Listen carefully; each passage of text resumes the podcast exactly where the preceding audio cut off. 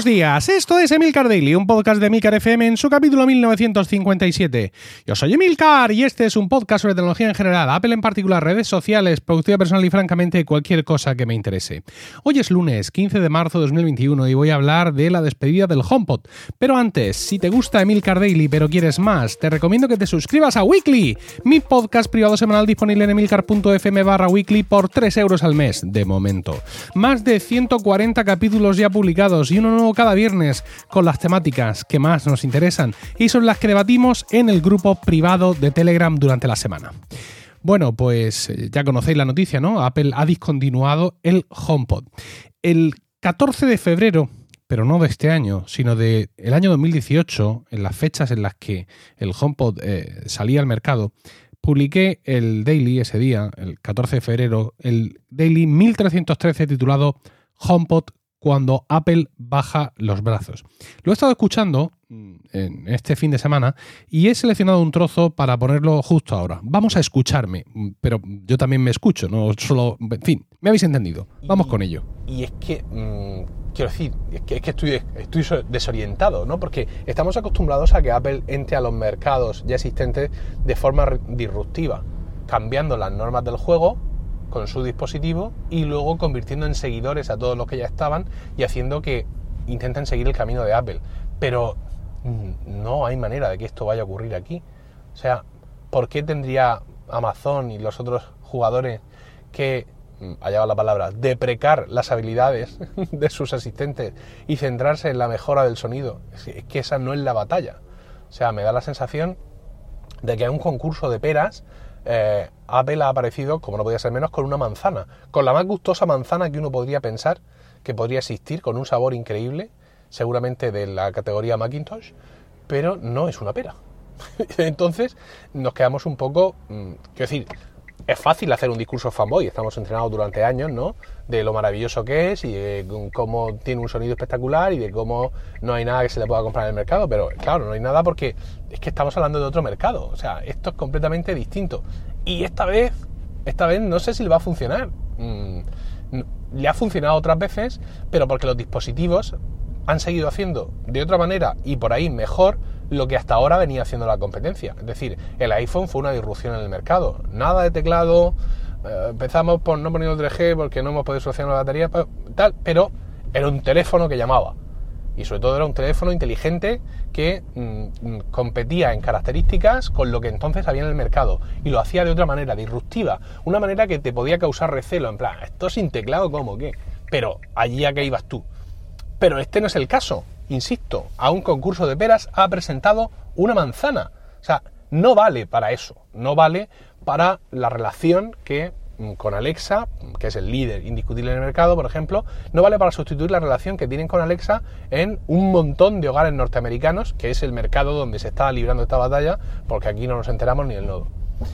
Entonces, pues en ese sentido, ah, pues yo qué sé, pues buena suerte, pues sí, van a vender un montón yo dudo. Bueno, ya sabéis que yo como, como podcaster tengo pues ciertas virtudes, eh, seguramente, porque gracias a ellas estáis aquí escuchándome y muchos de vosotros además muchísimos años, como ya me habéis contestado en la encuesta que, que os hice hace poco.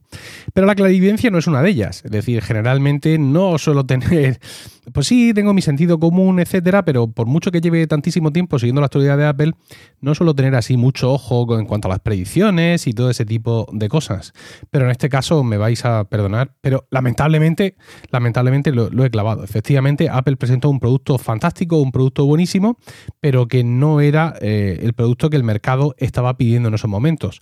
Eh, claro, mm, vamos a nuestro catecismo de fanboys y leemos la, lo que, la palabra que él nos enseñó.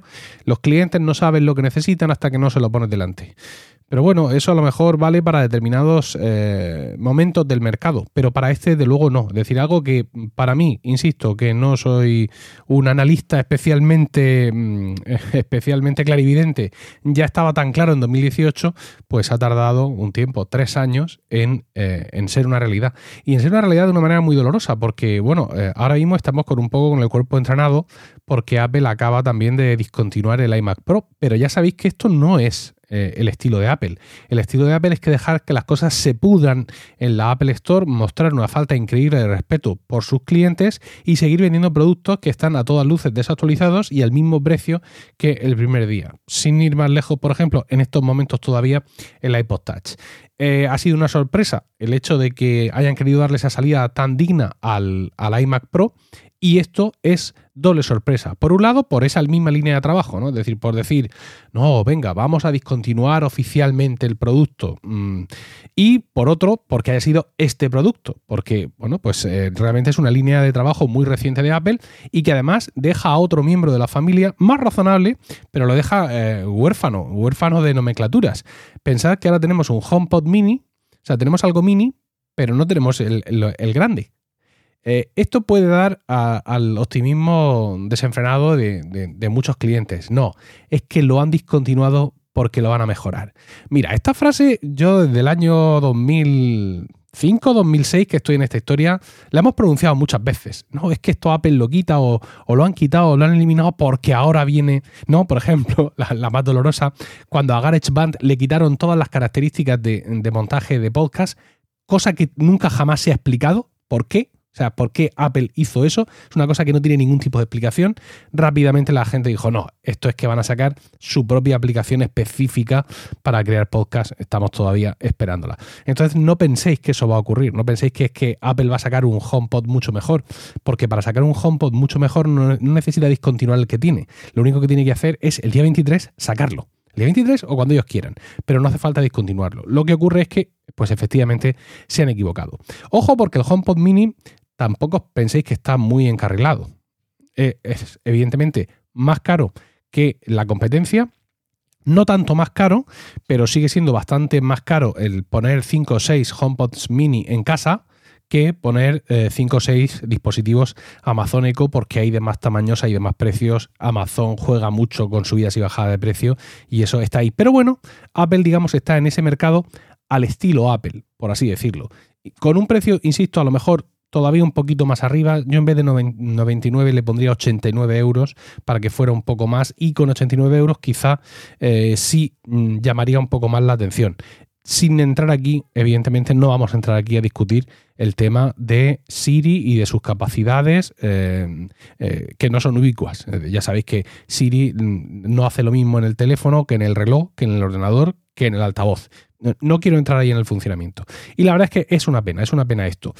Claro, esto por supuesto no le quita ni un gramo de nada a todos los HomePod que tenéis en vuestras casas. Esto es evidente. Es decir, son altavoces de increíble calidad.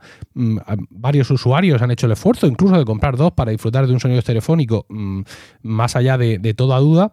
Pero realmente es, es, curioso y, tenemos que leerlo como lo que es, como un fracaso de Apple a la hora de plantear un producto. Y además un fracaso que les tendría que llamar a ellos a hacer mucha reflexión, eh, mucha reflexión interior, ¿no? Mucha autocrítica.